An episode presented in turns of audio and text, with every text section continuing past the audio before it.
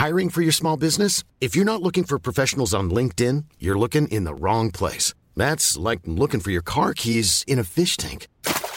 LinkedIn helps you hire professionals you can't find anywhere else, even those who aren't actively searching for a new job but might be open to the perfect role. In a given month, over 70% of LinkedIn users don't even visit other leading job sites. So start looking in the right place. With LinkedIn, you can hire professionals like a professional. Post your free job on linkedin.com slash people today. Hey, it's Ryan Reynolds, and I'm here with Keith, co-star of my upcoming film, If, only in theaters May 17th. Do you want to tell people the big news?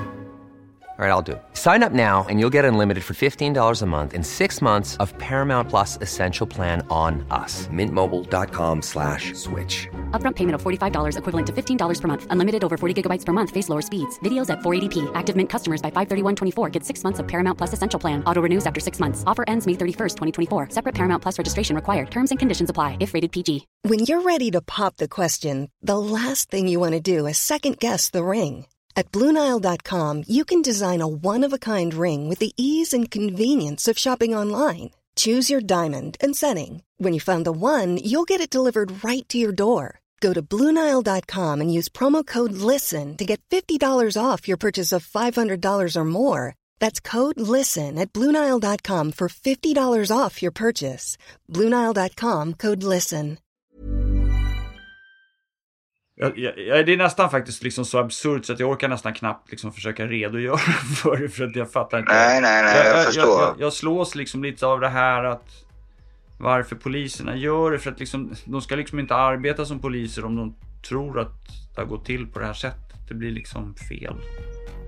Ja, men det är det jag vill liksom bevisa för dem liksom att och för allmänheten och överhuvudtaget även för egentligen så att Högsta domstolen med kan se liksom att det här det, det, är, klant, det är klantigt skött av polisen. De skulle överhuvudtaget inte gått på detta. De skulle överhuvudtaget inte lagt fram mm. eh, det på detta sättet. Du lyssnar på podcasten Motiv och I skuggan av skuld. En dokumentärserie i sex delar av och med mig, Alexander Mork. Del 5 Den onde och den gode.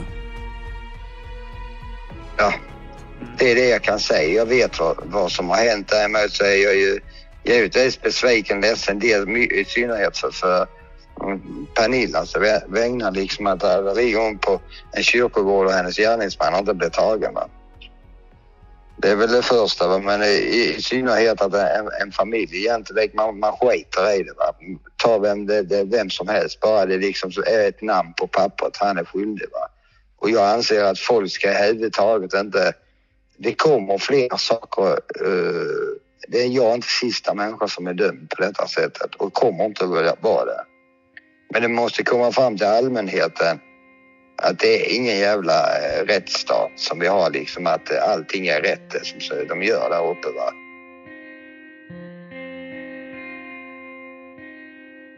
Under den rättsmedicinska undersökningen så konstateras det att det dödande knivhugget har skurit av halsblodådern på Pernilla och hon har avlidit till följd av blodförlusten. Man kommer också fram till att mordplatsen och fyndplatsen inte är densamma. Så hur ska Paula kunna transportera Pernilla utan att en enda bloddroppe återfinns, varken på hans kläder eller i hans bil. Det händelseförlopp i samband med mordet som åklagare Kaj Larsson presenterar är orimligt. Det går inte att genomföra i praktiken. Jag hade bara min bil eh, tillgänglig. Jag hade inte tillgång till andra bilar. Det är det jag menar liksom att det finns liksom i obduktionsprotokollet att man säger att hon har förlorat en till en och en halv liter på ett par minuter. Va? Alltså det, det, det säger den dummaste att om du sätter ögonbindel på dig mitt ute i skogen är ju detta va. Om vi ska säga att ögonbindel symboliserar mörkret så, så är det ingen som ska påstå för mig att du inte skulle ha lämnat en tusendels jävla mikrometer blod i bilen. Och den tog man redan in och finkammade och hittade två droppar hjortblod i kofferten. Man hade hittat inne i kupén Jo, men, ja, ja, men när skulle du ha gjort det här? Alltså då mellan Ja. 18 och 11? Det står ju bilar i närheten. Varför är det ingen som ser Pernilla eller hör när hon skriker när hon blir knivhuggen? Nej, det är det, jag också det, menar. Det är inte... Det, enligt den historien som jag tycker polisen berättar så Ja. är det så att du eh, tar Pernilla och sen så knivhugger du henne och tar med henne i bilen och åker därifrån. Och Ja. Det innebär ju att i så fall så måste du göra det mellan 18.10 och 18.13 och då ska du hinna lägga plastpåsar i bilen och stoppa in henne och allt. Det finns ju Ja. inte en chans. Och, och sen ska du då åka åkt tillbaks till huset efteråt och städat upp efter att alla är, ja, jag vet, det blir Ja. jätteknasigt allting. Men för att förstå hur absurt det är, och det är ofta så med sådana här kriminalfall, att man måste liksom ner, djupt, djupt, djupt ner och bara titta på allting och flytta på dem, ställa dem i olika ordning och sen liksom. Men när någon är dömd så är det som att det är sanningen. Ja. Och, och då blir det som att människor ser det som att det liksom är någon sorts liksom matematisk ekvation som alltid ska leda till att du är skyldig. Och man letar Mm. efter någon silver bullet bevis som kan, kan liksom sätta fast det för alltid. Men, Ja. men det blir ju så obehagligt när man är oskyldig för att ingenting är ju sant. Nej. Och det är lite det jag beskriver när jag säger till dig liksom att helt plötsligt så konstaterar vi att sagor är sanna. Att berätta sanningen eh, som, som jag gjorde i början där liksom att jag har ingenting med det att göra. Och, och verkligen hjälpte dem så mycket som jag visste. Tills att sen helt plötsligt att nej men det är du. Ja. Då blev det som det blev. Jag vet inte. Det är äckligt, det är skrämmande. va, Men det, det är som jag har sagt tidigare, jag kommer aldrig att ge mig förrän rättvisan har skälpat som man säger som sådant. Va? Det är det minsta jag kan göra för henne.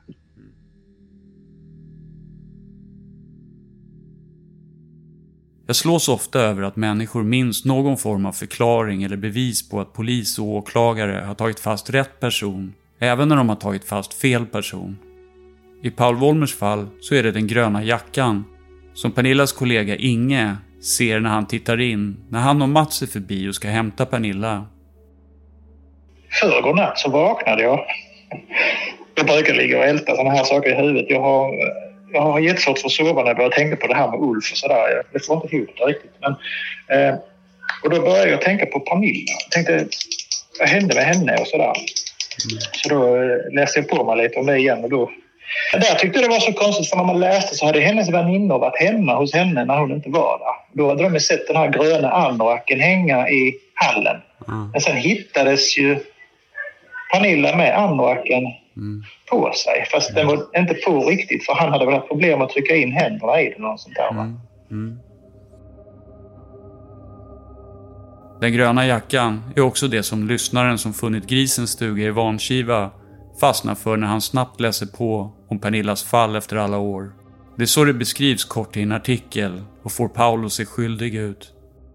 Men det finns två gröna jackor i den här historien, så egentligen har ingens iakttagelse om en grön jacka inte någon bäring för utredningen. Men den gröna jackan passar in som en enkel lösning, för det är det vi vill ha. En enkel och rationell förklaring, någon form av tydligt bevis som man lätt kan berätta för någon annan. Ja, ja, ja, ja. Det där med den gröna jackan, jag vet. Det, det är ju jägarjackan. Jag sa det till Mannerhult också när han började prata om den jackan. Och sa men det, det, måste, det är ju jägarjacka. Sen, sen, var det, sen tystades det. Det pratades inte mer om några jackor överhuvudtaget. Utan det är första gången sen som jag får höra om jacka igen, det är att Kaj Larsson har införskaffat sig en ny sån här likadan jacka, säger han. Till rättegångarna. Och det kommer ju fram senare, inte rättegångarna vet inte om det, utan det kommer fram sen.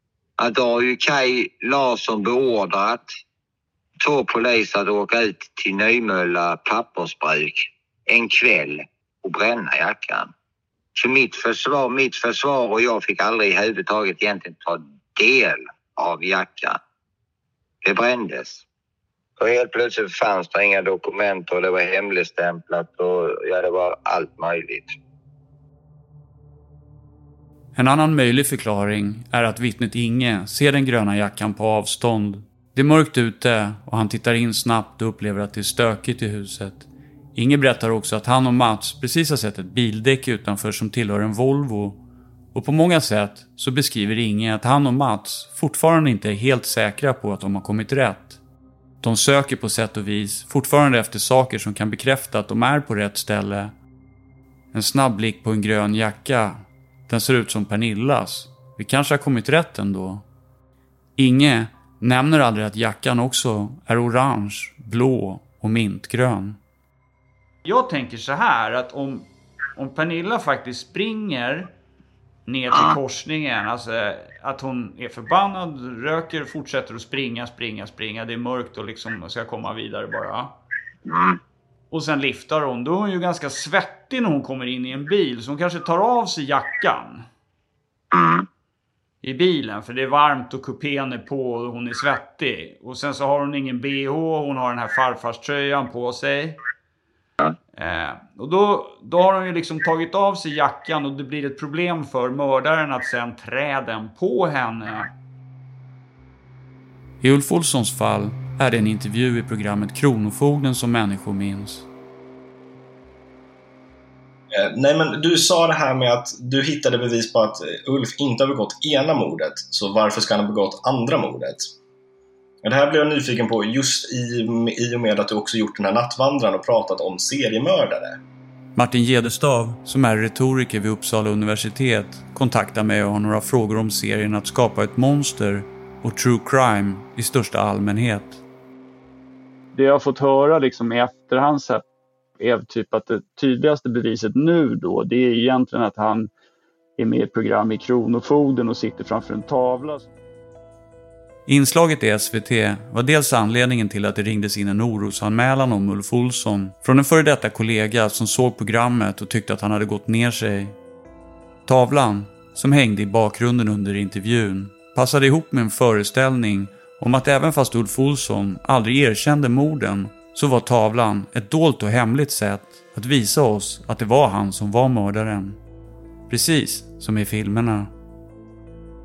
Ulf Olsson var en duktig illustratör och kunde måla fotorealistiska bilder. Enligt honom själv var tavlan en målning han gjort över en kvinna som föder ett barn. I så fall får man spärra in så mycket konstnärer och andra grejer så det är så galet att människor då till och med kan se det för att hitta liksom att det måste vara han. Va? Vår stora grej när vi lyssnade på Skapa ett monster som fick igång våra tankar så mycket var Monica som hela tiden säger “men det är sån Ulf är”. Det är liksom så här återkommande att så fort en person begått ett mord eller misstänks bara för att ha begått ett mord så helt plötsligt kan den ha begått ett till mord och ett till. Hur är skapandet av karaktären mördare i, inom polisen, inom samtiden när det är aktuellt? Du, du, du pratar ju lite om Tjechovs gevär eller liksom om du presenterar en, en, en, eh, ett mysterium så måste du liksom fullfölja det. Du kan inte bara låta det ligga helt orört genom hela berättelsen utan förr eller senare så kommer du ta upp den tråden. Men när man jobbar med ett fall som jag gjorde med, med Ulf Olssons fall så är det liksom Tjechovs gevär bakvänt för att det börjar ju med att han det knackar på dörren på midsommarafton och han blir arresterad och misstänkt för att ha mördat och våldtagit en tioårig flicka. Och han säger nej, det har jag inte. Men det är det polisen vet och, och, och, för att det ska vara möjligt att han har mördat en tioårig flicka så måste de ju hitta någonting i hans personlighet som visar på att han är en aggressiv eller person och sånt där. I, I, hans fall så, så försöker polisen då bygga det genom att han har avlivat sin hund och sin katt och att han har varit tillsammans med yngre tjejer eh, och att han är liksom allmänt konstig och otrevlig på arbetsplatsen, kan dra sexskämt högljutt vid, vid, vid lunchbordet. Men det där passar in på väldigt, väldigt många andra människor som inte är mördare.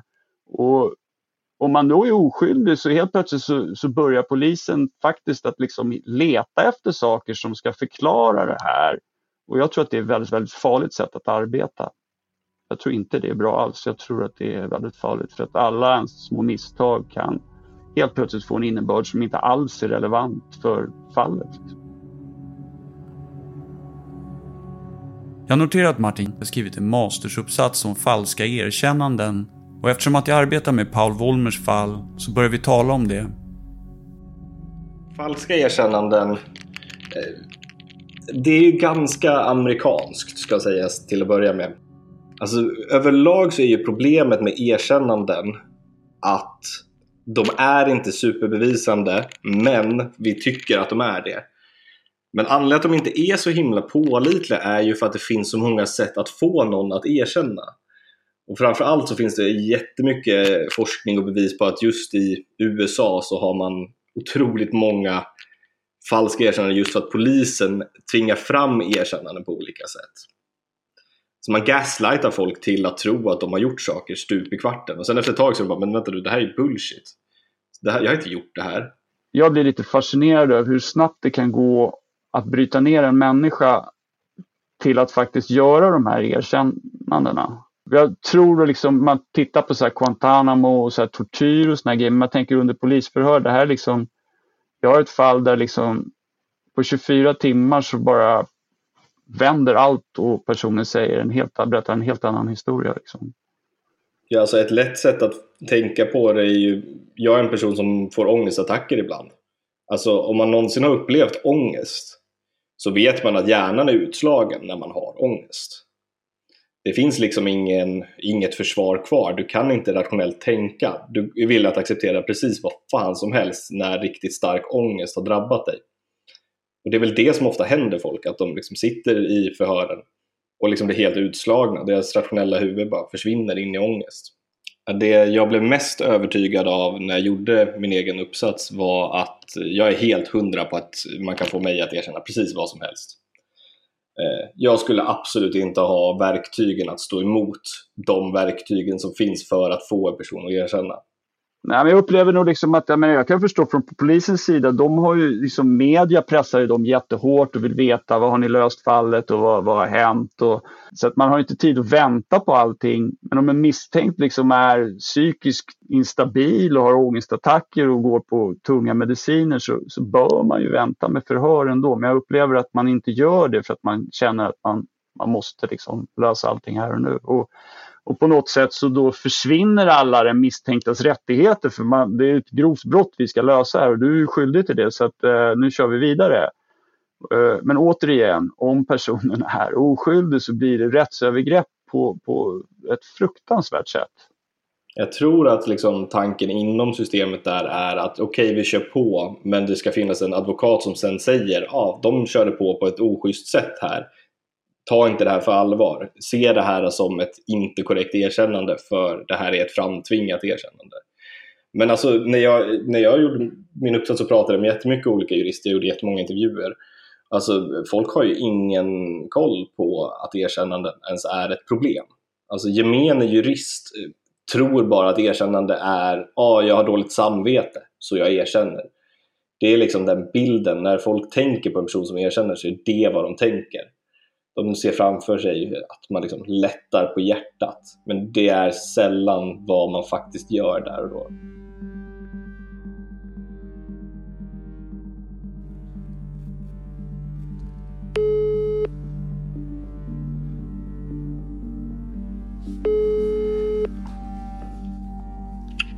Nero?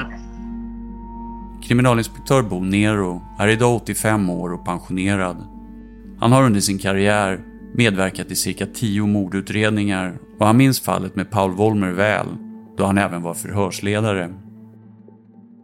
Vad är din roll i det där? Producent, så att säga, så att jag... Eh, ja, du, jag, jag du är sent, ut, sent ute. Ja. Jag är väldigt sent ute. Har du någon kontakt med gärningsmannen? Jag har intervjuat gärningsmannen och anledningen till att jag tog kontakt med dig var för att han benämnde dig som den snälle polisen Bo Nero. Även så 31 år senare så kallar Paul fortfarande kriminalinspektör Bo Nero för den snälle polisen. och han är mycket nyfiken på vad Bo Nero har berättat för mig under vårt samtal. Paul har själv tagit kontakt med honom ett par gånger över åren. Men sen så pratade jag med kriminalinspektör Bo Nero. Ja, ja. Det var ett underligt samtal. Eh, han... Innan du säger någonting, Mm. så ska jag se om, om jag har uppfattat rätt. Att det kändes lite som att han kanske lite ville stå på min sida eller tyckte att det fanns ett frågetecken. Paul vet fortfarande idag bara en sak. Att han själv är oskyldig. Inte vem som är skyldig och inte heller vem som gjorde vad för att han själv skulle bli oskyldigt dömd. Jag fick uppfattningen i början så fick Bo Nero vara med i utredningen. Ju längre utredningen egentligen gick, ju mer ville man koppla väck honom. För jag fick väl lite känsla av att han tyckte att det här det är, ja, det är djupt vatten vi är ute på. Det är ingenting som egentligen säger att eh, ja, pojken, jag alltså, ha- hade med det att göra. Och han smugglade upp lite jakttidningar och sådana saker till mig när jag satt med fulla restriktioner på, på häktet ju. Nej, han, han beskrev dig som en eh, pojkvasker med lugg som var 22 år liksom och att ni hade ett gemensamt intresse med att, att, att jaga. Ja. Och, och, och att eh, den här eh, Per-Åke Åkesson matade ut han ifrån cirkeln liksom. Nej, du får vara där i utkanten. Va? Paul, när jag har pratat med honom så, så säger han att du åkte runt med honom på lite resor i Skåne och sökte efter Pernilla när hon var försvunnen. Ja, tre, tre månader umgicks jag med han. För jag var, var nog den som var mest engagerad i det där faktiskt. V- Vem var mest engagerad? Jag, Aha. Så var det va. Men Hittade ni någonsin någon annan gärningsman som var misstänkt under utredningen? ja, ja, det är mer än jag vet. Men det var han det. Det var ingen annan gärningsman jag umgicks med. Men efter att ha talat med Bo Nero så är jag inte så säker på att han någonsin försökte hjälpa Paul. Under vårt samtal så uppger Bo Nero att han fortfarande är säker på att Paul var gärningsmannen. Hans uppdrag verkar ha varit att vara den av poliserna som ska lura Paul att säga någonting som kan användas emot honom. Har du pratat med Toll? Nej, lever 12 fortfarande? Toll lever jag. Han är snart 90 år tror jag. Okej. Och Per-Åke han lever ju inte. Nej. Hur var Per-Åke Åkesson som chef? Var det, det, för du, jag har läst ditt namn är lite berömt. Jag, jag har läst att du var med och hittade Helene Nilsson också en gång i tiden. Ja, gjorde jag med. Jobbar du alla år med Per-Åke eller? Nej, jag var min egen. Om jag säger så. Jag vill inte vara med i den där gruppen. Jag var på krim, krimjouren va. Så jag sa att jag hjälper till i den mån jag hinner och kan. Jag vill, vill inte binda upp mig i den där gruppen. Va?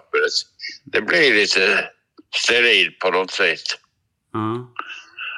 Men jag är gammal jag med nu. Hur, hur var Per-Åke Åkesson som chef då? Vad, vad, hur kommer det sig att liksom, vad, vad var det som gjorde honom så duktig?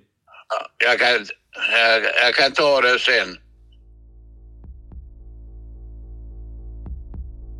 Efter att vi har talat med varandra i ett par minuter vill kriminalinspektör Bo Nero att jag stänger av inspelningen.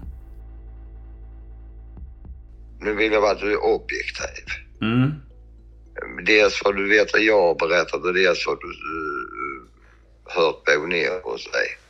Vad, vad tänkte du själv när Bo Nero pratade? Nej men jag... Jag hade väl som ingångsvärde att jag visste inte om han...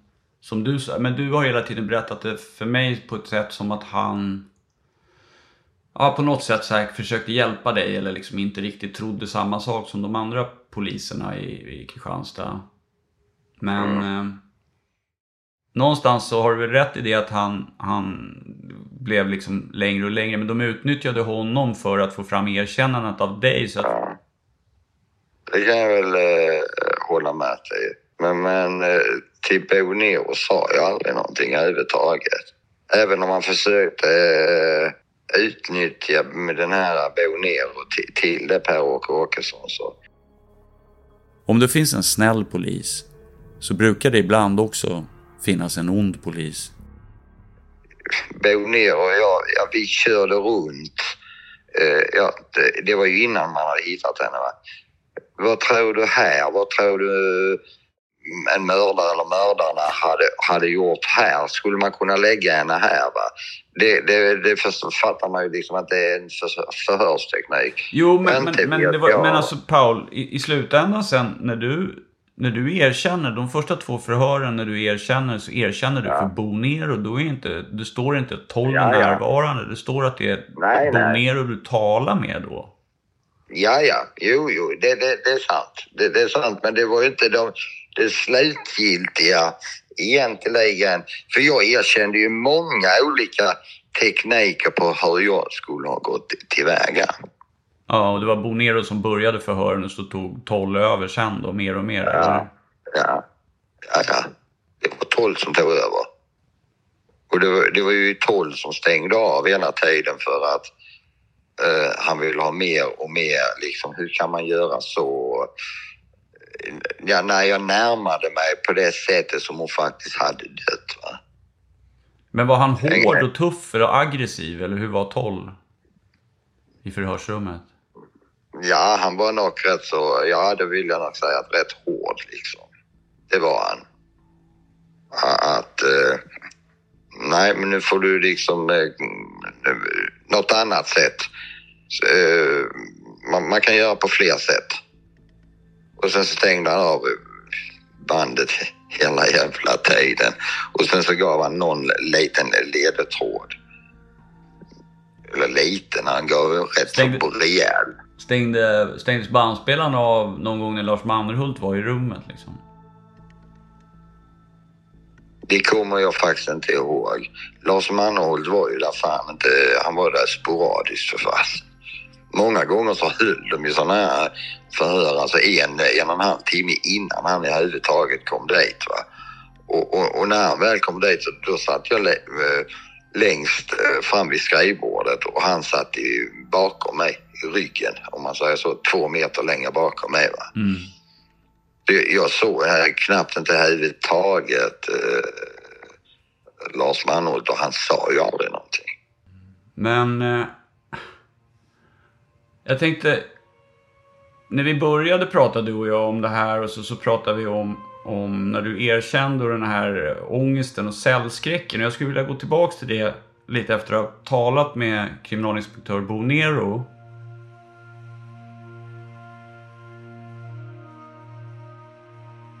Bo Nero berättar att Kristianstadspolisen tog in en psykolog för att hjälpa dem med förhören av Paul. Åklagare Kai Larsson och kriminalkommissarie Per-Åke Åkesson hade gjort bedömningen att den misstänkte 22-åringen var psykopat och att man därför behövde hjälp av en psykolog för att ta fram nya förhörstekniker som skulle kunna ge bättre resultat på en psykopat. Och något man omgående började använda sig av var Pauls cellskräck. Taktiken var att polisen bara skulle öppna celldörren om Paul gav dem något. Om han berättade något om mordet för den snälla polisen Bo Nero.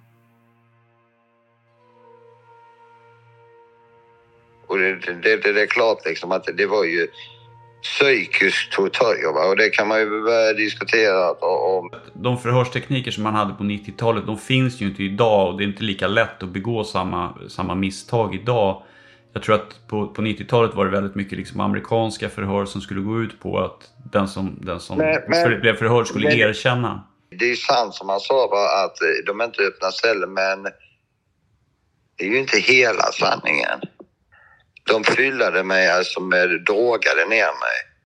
Det är helt rätt det du säger för jag trodde inte det för det är det enda som börjar till sist i min hjärna när du eh, ligger helt jävla påtänd. Du klarar inte ens att hålla ögonen öppna. När du går så känns det som du går inne i en, eh, i en boll. Och det är det enda, det var någon liten, om det var Herren själv eller någonting som liksom bara sa det, Paul. Det enda sättet, antingen dör du här inne eller säger du bara rakt ut det de vill höra. Vad de vill höra, inte hur det är.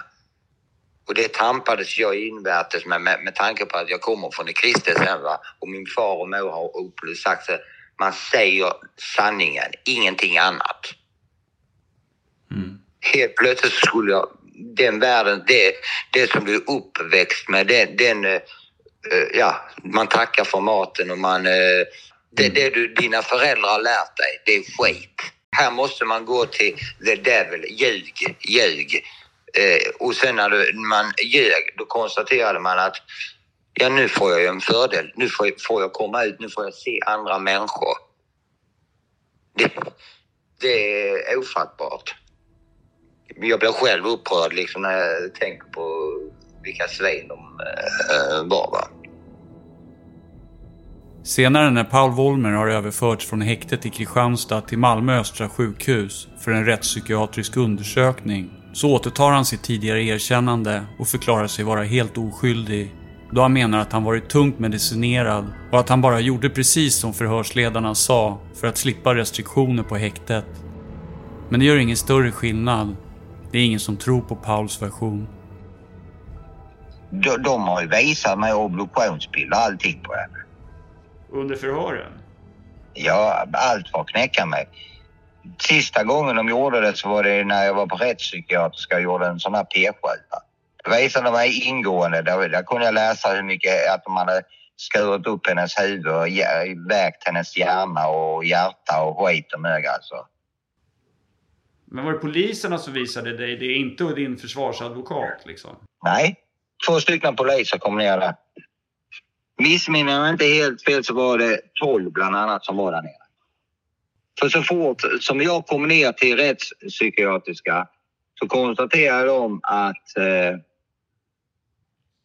jag inte mådde bra och att jag var över, övermedicinerad. Så mm. där tog man inte väck mina mediciner. Mm. Och då återhämtade jag mig, så jag har inte med detta att göra. Och verkligen försökte ropa och eh, böna och bad liksom att är det någon som kan hjälpa mig?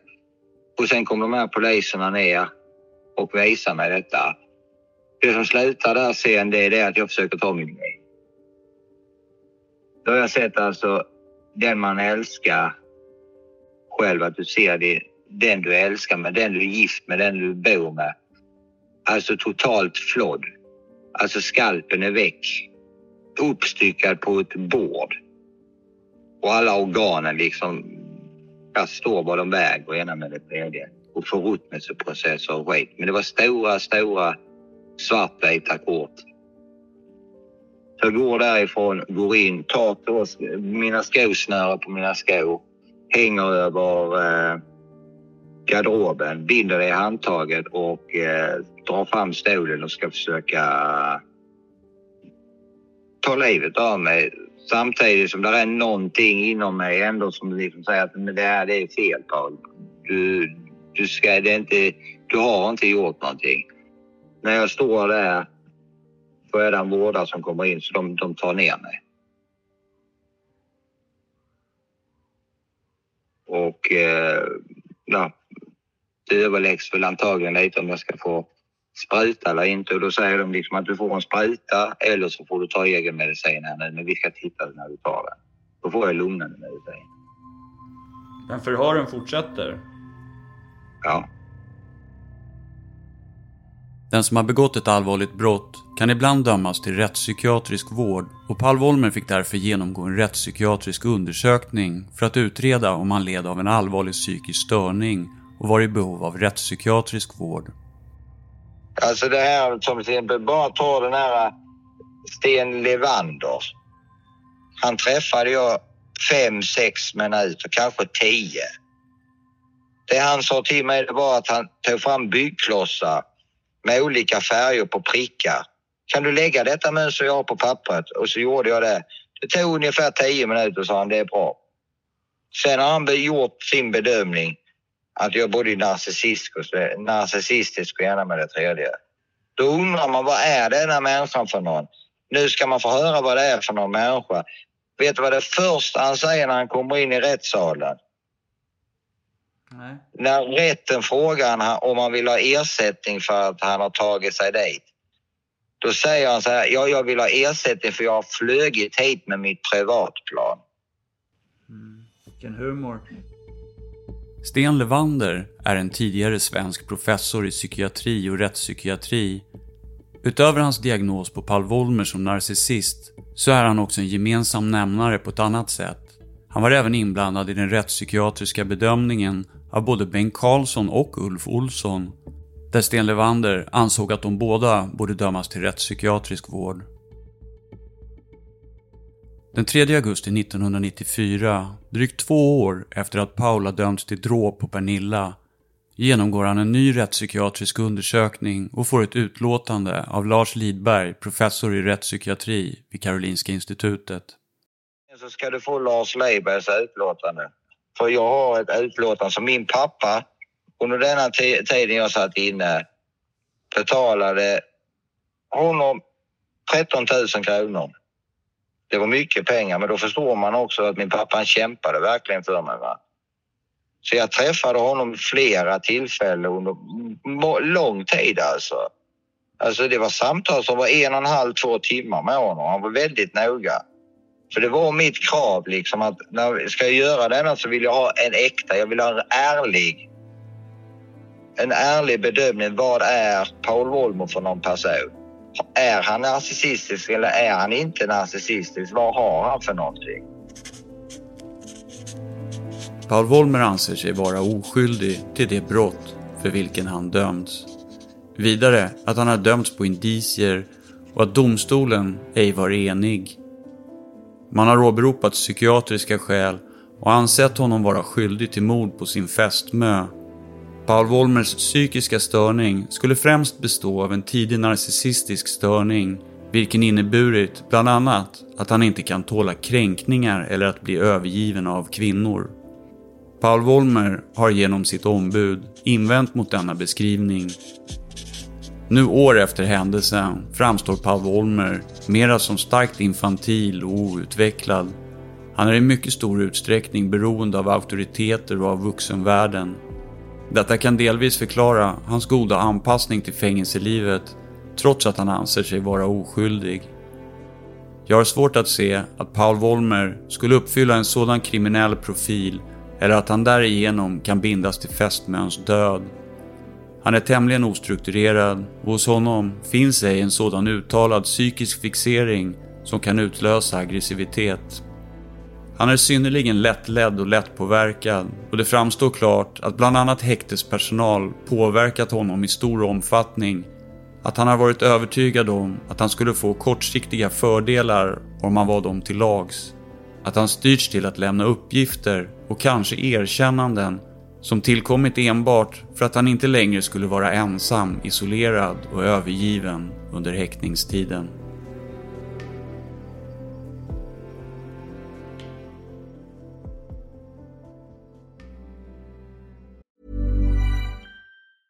Hey, I'm Ryan Reynolds. Recently, I asked Mint Mobile's legal team if big wireless companies are allowed to raise prices due to inflation. They said yes. And then when I asked if raising prices technically violates those onerous two year contracts, they said, What the f are you talking about, you insane Hollywood ass? F- So to recap, we're cutting the price of Mint Unlimited from $30 a month to just $15 a month. Give it a try at mintmobile.com slash switch. $45 upfront for three months plus taxes and fees. Promo rate for new customers for limited time. Unlimited more than 40 gigabytes per month. Slows. Full terms at mintmobile.com.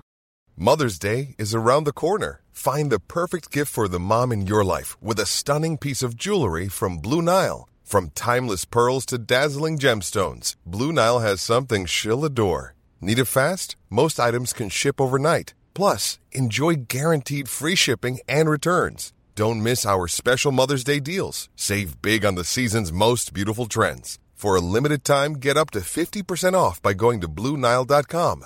That's BlueNile.com. Burrow's furniture is built for the way you live. From ensuring easy assembly and disassembly to honoring highly requested new colors for their award-winning seating, they always have their customers in mind. Their modular seating is made out of durable materials to last and grow with you.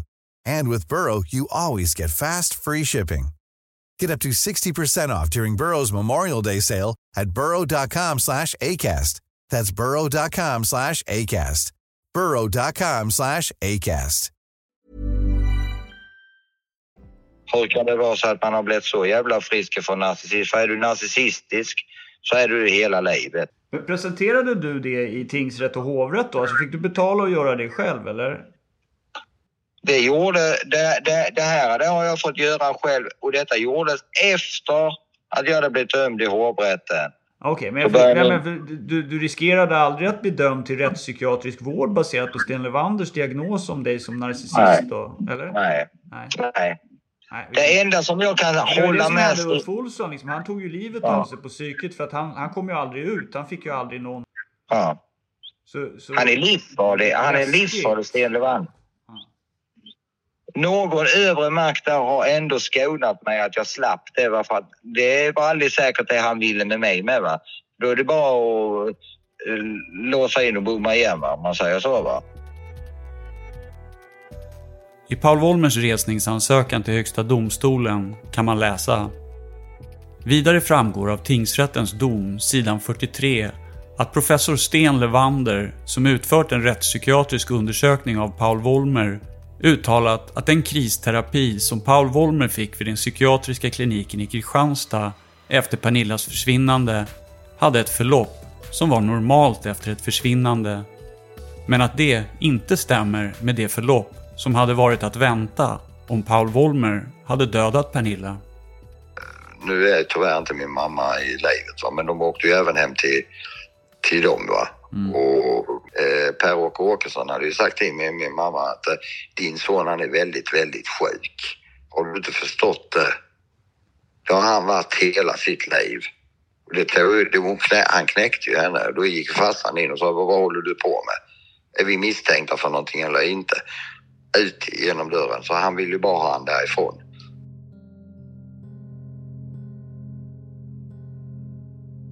Hur kan det vara möjligt att ingen av de som var anställda på Kristianstadspolisen reagerade när den misstänkte Paul Wollmer upprepade gånger hördes utan en advokat närvarande? Att ingen ens funderade ett varv till på vad det var som höll på att hända?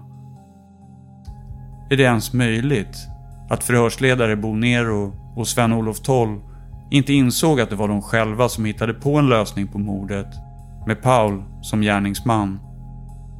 Den insikten måste väl ändå ha sjunkit in med tiden, gnagt på samvetet över åren. Det som blir så lustigt på något konstigt, absurt, konstigt jävla sätt är att de får inte ens ihop alla detaljer så att ni får göra om och backa och så försöker man lösa det längs vägen under förhören och ändå så är det ingen i en rättegång som märker det. Och det, det blir jag lite rädd över att det, för det här är ju det här kan ju inte vara svårt för någon att märka. Det är ju bara att läsa förhören. Ja. Tycker jag. Alltså personligen. Det, det, det, det, och jag förstår inte hur de här poliserna som har förhört dig kan ha trott på det själva. Det, det är som någon sorts masshypnos som försiggår. Där, där man liksom... de, men de trodde nog inte själva på det. Utan det, det handlade inte om att vi, vi ska sätta dit rätt person utan här handlar det om att vi ska ha ett personnummer, en mördare till detta. Va? Och eh, finns det ingen mördare som är egentligen den faktiska mördaren finns inte, då gör vi en rekonstruktion. Det får vara ja, stand-in liksom, som får spela mördare och som blir mördare på pappret. Och sen sopar vi igen alltihopa. Det, det, det, det enda de egentligen har varit är det att de varit jävligt självsäkra. Att de vet att vi har utredningen, vi har förhören. Eh, är det någon som vill ha dem så kan vi, är det vi som bestämmer vad de ska ha ut och inte ha ut. De visar Paul brottsplatsen innan han ska förhöras om mordet. Något som förhörsledare, kriminalinspektör Bo Nero, bekräftar under vårt samtal.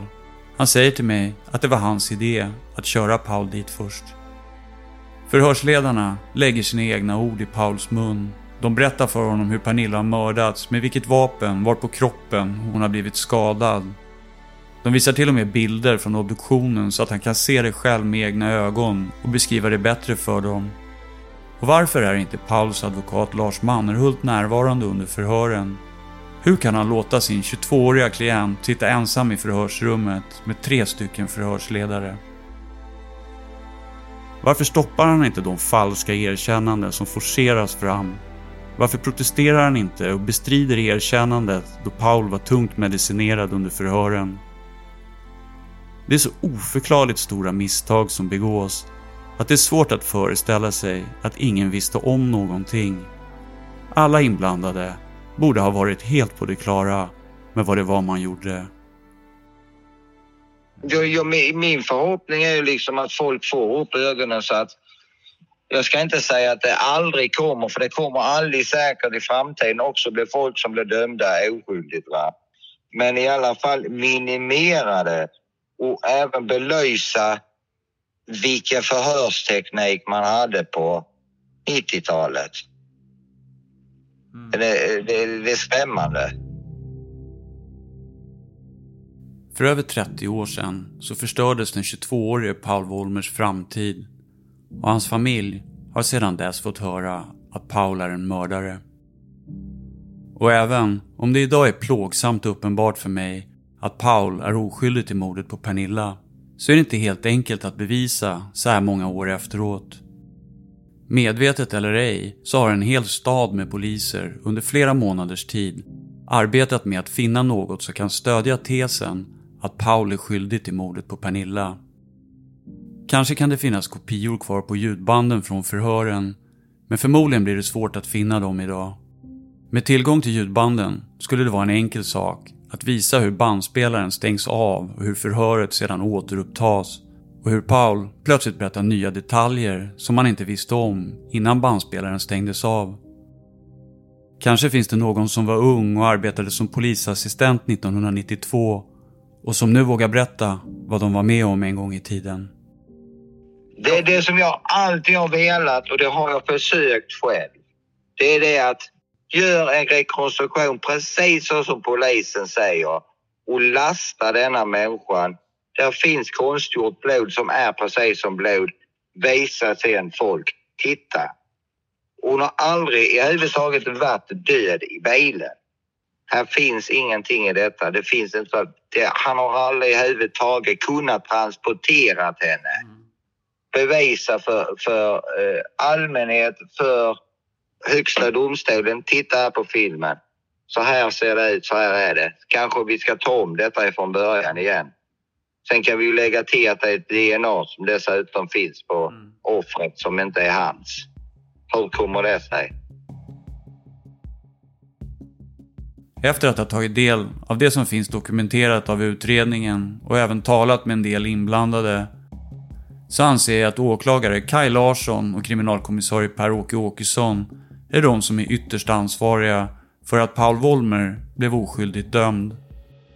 Per-Åke Åkessons metoder med att låta sin personal hålla förhör med misstänkta utan en advokat närvarande har fått nästintill obeskrivliga konsekvenser. Men man måste ponera liksom, jag är inte så jävla gammal. Jag har aldrig haft med rättssystemet att göra. Mm. Att ja, det är bättre liksom att göra som de säger. Och då, då, då var det precis som jag har sagt, liksom, att den här tollarna hade ett helt jävla A4-papper med sig varenda jävla gång. Och så satt han där och tittade och så ställde han, och det var ledande frågor. Och sen när han inte fick det svar som han ville, då stängde han av.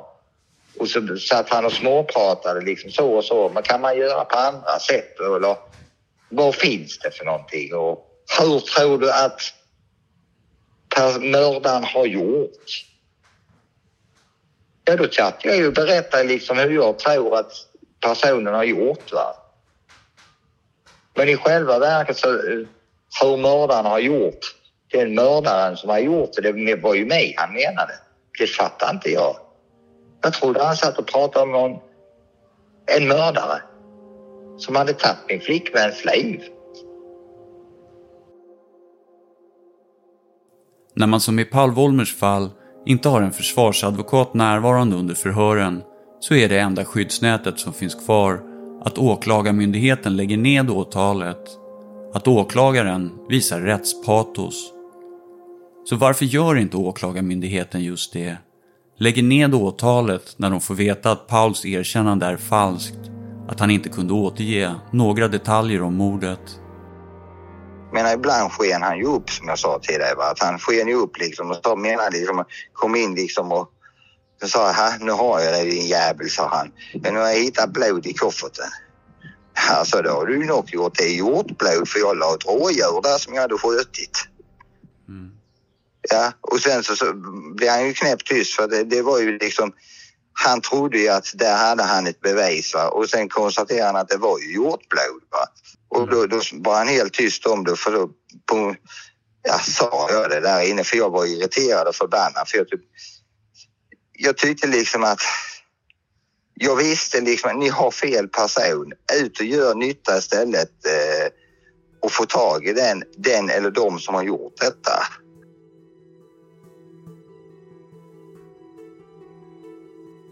Att trots alla tecken på att man har tagit fel person gå vidare med ett åtal där det saknas bevis och vittnen och som enkom är baserat på ett luddigt erkännande som den misstänkte dessutom tagit tillbaka är för mig helt irrationellt.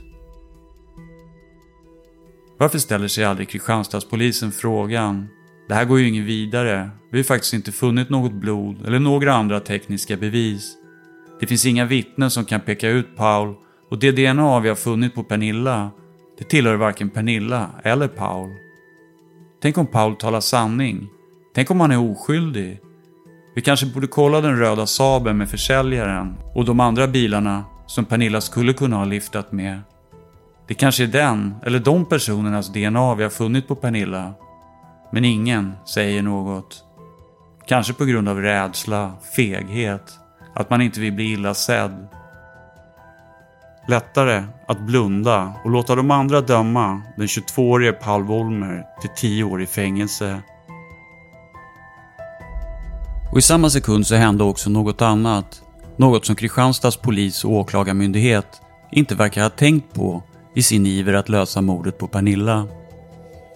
För om Paul egentligen var oskyldig till mordet på Pernilla så gick också en gärningsman fri nu.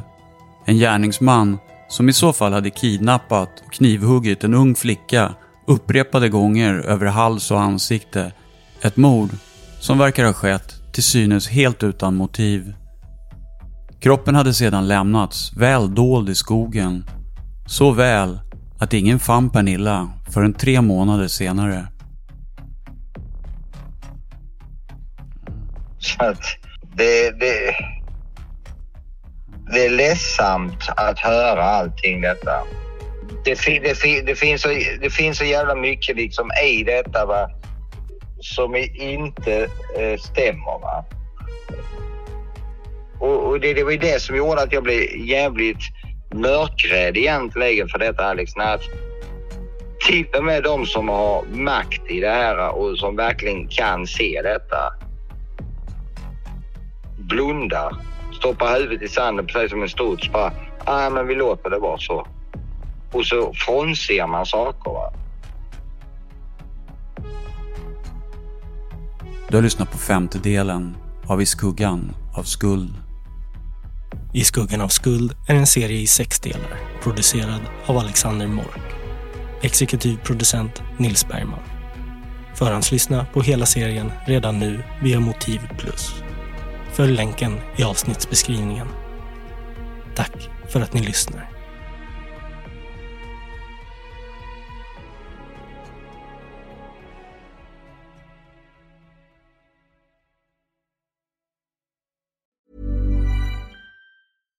Hi, I'm Daniel, founder of Pretty Litter. Cats and cat owners deserve better than any old-fashioned litter. That's why I teamed up with scientists and veterinarians to create Pretty Litter. Its innovative crystal formula has superior odor control and weighs up to 80% less than clay litter. Pretty Litter even monitors health by changing colors to help detect early signs of potential illness. It's the world's smartest kitty litter. Go to prettylitter.com and use code ACAST for 20% off your first order and a free cat toy. Terms and conditions apply. See site for details. Planning for your next trip? Elevate your travel style with Quince. Quince has all the jet setting essentials you'll want for your next getaway, like European linen, premium luggage options, buttery soft Italian leather bags, and so much more. And is all priced at 50 to 80% less than similar brands. Plus, Quince only works with factories that use safe and ethical manufacturing practices. Pack your bags with high-quality essentials you'll be wearing for vacations to come with Quince. Go to quince.com slash pack for free shipping and 365-day returns. Motiv är en Tall Tale-produktion. Ansvarig utgivare är Jonas Häger. Och Motiv görs i samarbete med Lexbase. Ange rabattkoden MOTIV när du blir ny betalande medlem på lexbase.se och få tre kostnadsfria domar.